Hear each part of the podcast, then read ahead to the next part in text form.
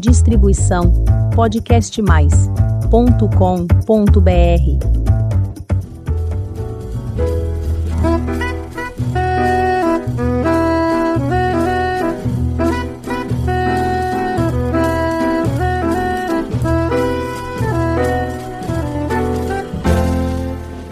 Olá, eu sou Elizabeth Junqueira do canal Vosidade. A canção Onde Eu Nasci, que dá nome a esse episódio, foi composta pela nossa convidada, a musicista Josi Santos. Ela é inédita e foi especialmente preparada para ilustrar nossa conversa.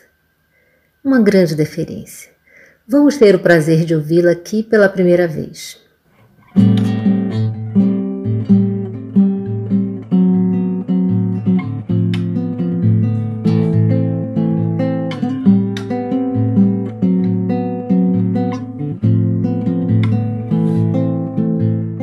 Lugar onde eu nasci, eu me reconheço, porque mora lá o meu coração, nas águas azuis da minha Bahia. Entre as jaqueiras do São Bartolomeu, em Oxumaré. Me banhei um dia, praias e ladeiras, água carreguei. Lalarilará é o som do vento, levando as histórias do morro meu.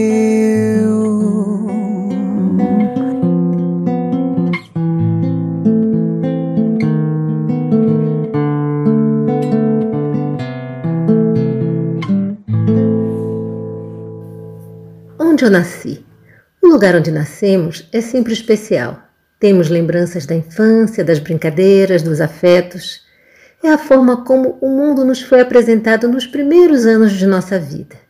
Aqui no seu canal Avosidade queremos mostrar a você muitos lugares como esse, o lugar onde você nasceu. Pode ser simples ou sofisticada, cidade ou campo, asfalto ou morro, bucólico ou árido, bonito ou feio. Tranquilo nem tanto, mas todos trazem coisas muito interessantes para aprender e compartilhar.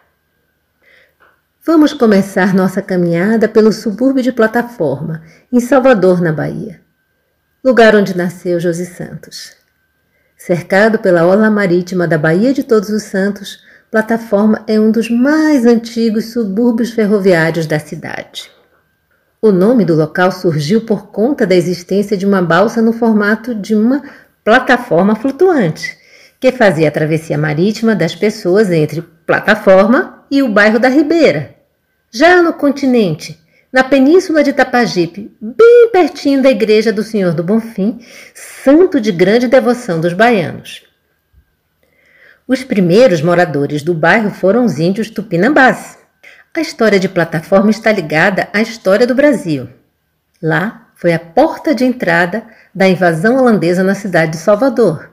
Segundo registros do Instituto Histórico e Geográfico da Bahia, a data oficial de nascimento do bairro é no dia 16 de abril de 1638, dia em que o príncipe holandês Maurício de Nassau desembarcou na praia. Já em 1823, o local fez parte das lutas pela independência da Bahia, tema que já falamos aqui no seu canal Avosidade, no episódio 27, Brasileiros Corações. Confere lá. Com a construção da estrada de ferro calçada, foi iniciada a expansão urbana rumo ao subúrbio. Plataforma teve sua estação de trem, a estação Almeida Brandão. Tudo isso aconteceu lá em 1850 e no ano seguinte, o fazendeiro Almeida Brandão, sabe aquele que donou a estação, construiu uma usina que seria transformada em uma fábrica de tecidos. A história de fundação do bairro está ligada ao processo de industrialização de Salvador, no século XIX, com a instalação da fábrica de tecidos São Brás, em 1875, e posteriormente a fábrica União Fabril dos Fiais. As duas fábricas contribuíram para o povoamento do local até as primeiras décadas do século XX. Plataforma atualmente abriga o Parque São Bartolomeu, que é um dos principais pontos da cidade com remanescentes de Mata Atlântica.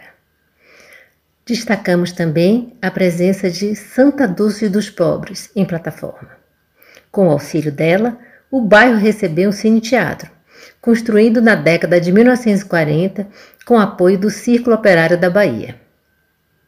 Além da exibição de filmes, Irmã Dulce proporcionou no espaço a realização de cursos de capacitação e assistência aos operários. Dessa forma, o Anjo Bom da Bahia, como é conhecida Irmã Dulce pelos baianos, trouxe luz, amor e conhecimento a gente da comunidade de plataforma. Vamos conversar com Josi Santos. Ela nos contará em prosa e música a sua vivência no lugar onde nasceu. Josi, Conta pra gente um pouquinho sobre você, sua trajetória, seu trabalho. Eu me chamo Josi Santos, sou educadora popular, aprendi desde cedo quão é importante ser solidário e a responsabilidade que os que aprendem mais têm sobre os outros membros da comunidade. E com isso sempre me dediquei a educar com a música, que aprendi desde muito cedo com o meu pai, desde os oito anos, e com a minha especialidade que é tocar o coração das pessoas e aproximá-las para caminhar juntos. Sou musicista autodidata, estudei durante muitos anos música na Escola de Música da Universidade Federal da Bahia. E em 2016 resolvi colocar tudo que sei em prol da valorização de comunidades como a minha de origem. Eu coordeno atualmente um programa que organiza negócios femininos e ajuda comunidades a tocarem seus projetos socioambientais e socioculturais. Eu nasci na Ilha Amarela, comunidade que faz parte do bairro de Plataforma, no subúrbio ferroviário de Salvador, tenho muito orgulho de ter nascido lá, uma comunidade pequena com 2 mil habitantes. A plataforma aqui é imensa, tem quase 40 mil habitantes. É muito grande. Esse bairro fica na Baía de Todos os Santos, na entrada do Parque São Bartolomeu, caminham pela Avenida Suburbana. Plataforma Travessia de mar para Ribeira. Estrada de terra dos Cavaleiros da Independência. Estrada de ferro cortando a orla da minha Bahia. Fábrica de São Brás e dos Fiais. Bacia do Cobre. Mosaico de quem tece a sua história de resistência. Temos aqui outra canção inédita, composta especialmente para contar tudo que aconteceu no bairro, de autoria de Josi Santos. Canção terra de Quilombo e Tupinambás.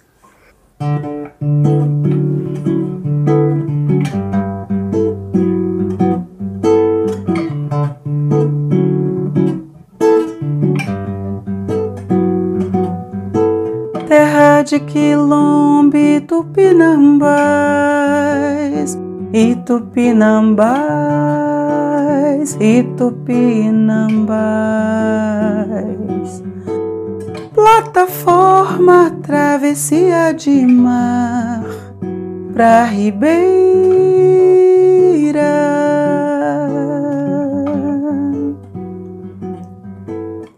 Estrada de terra dos cavaleiros da independência, estrada de ferro cortando a orla da minha Bahia.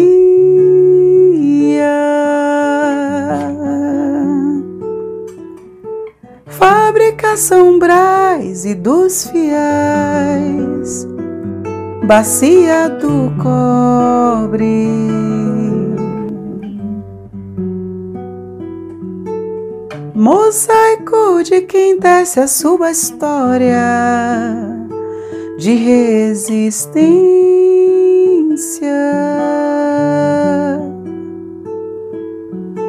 terra de quilombo e tupinambás,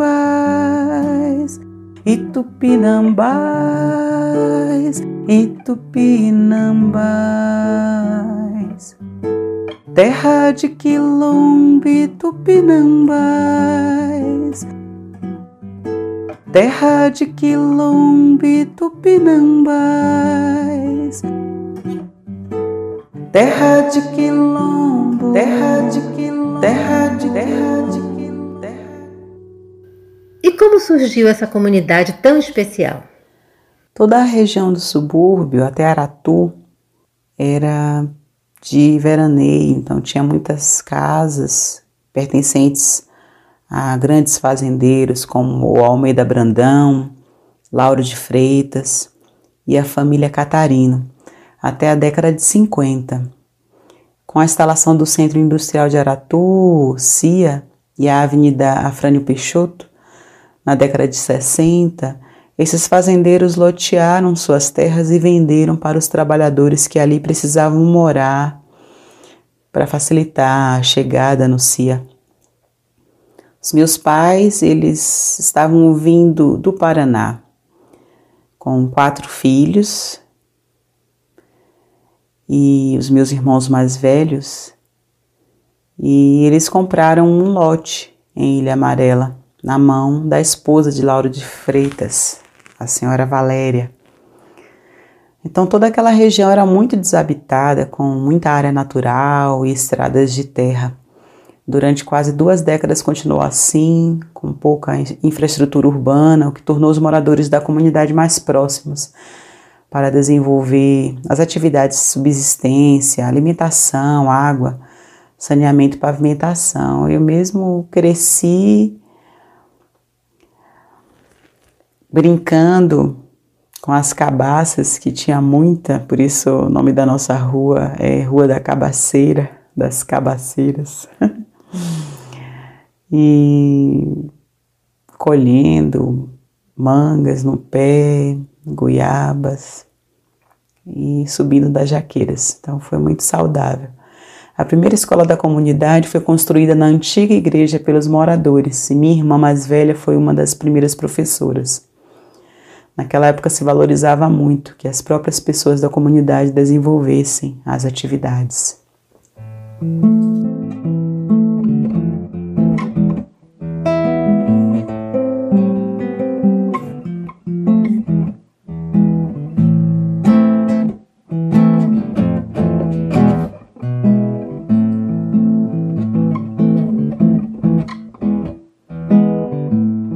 Vejo a possibilidade de mudar um pouco as coisas com a clareza e com a verdade e de unirmos. Canção 1 do paulistano Tucci nos fala da vida na comunidade.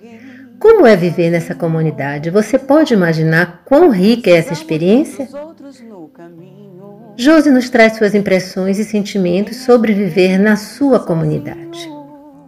Eu cresci cuidada por minha comunidade.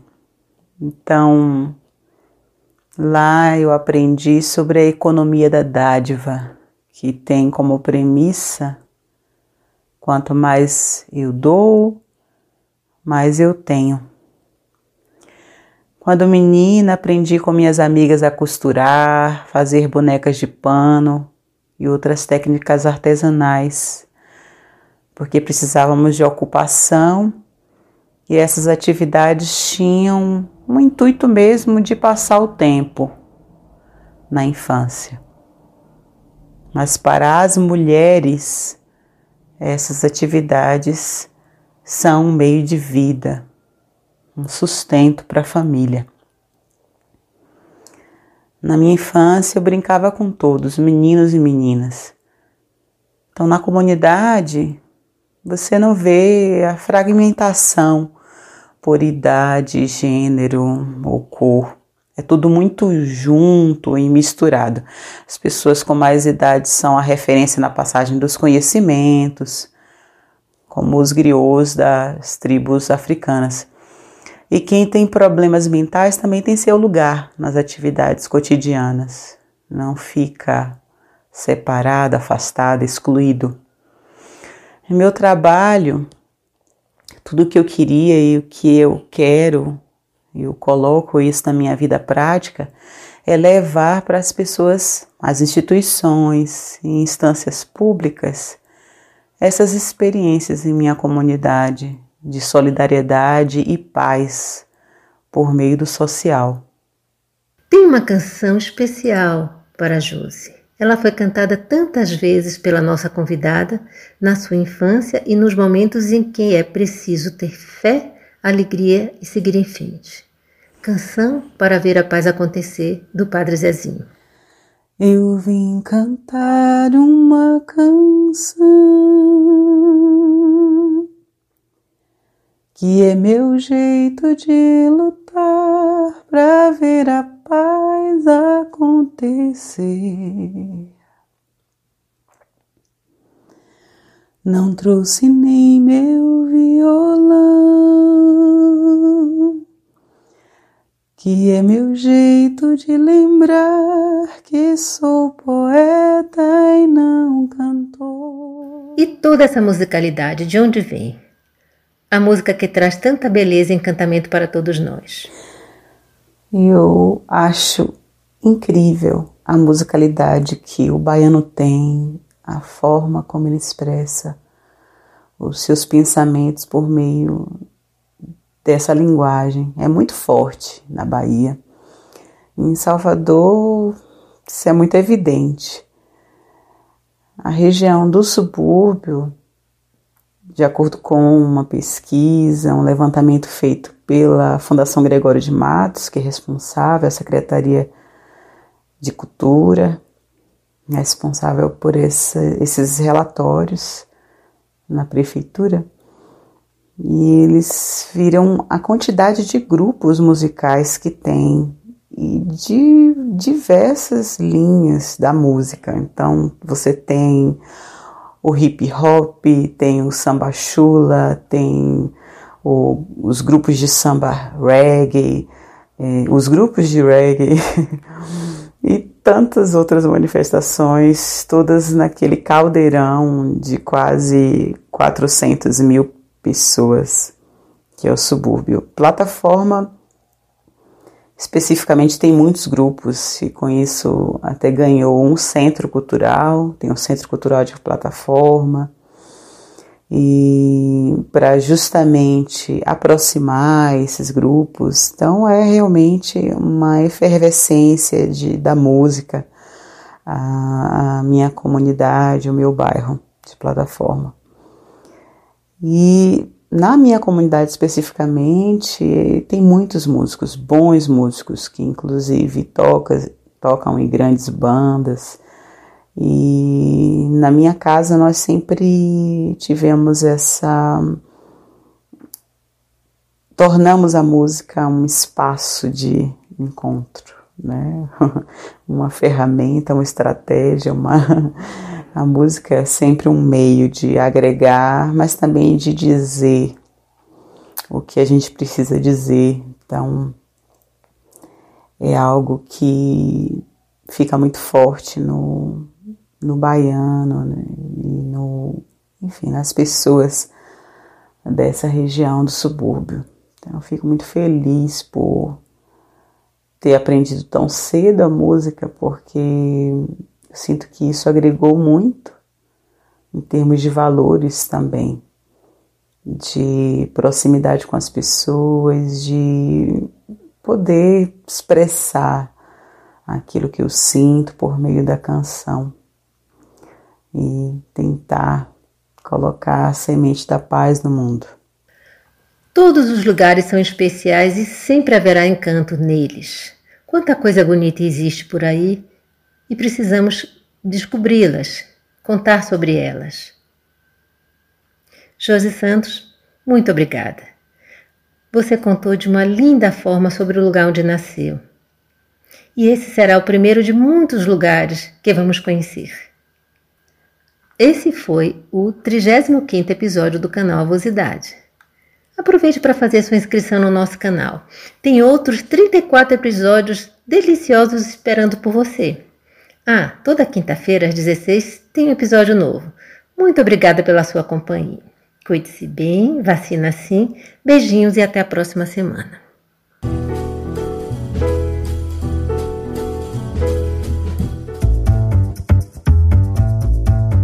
Distribuição podcastmais.com.br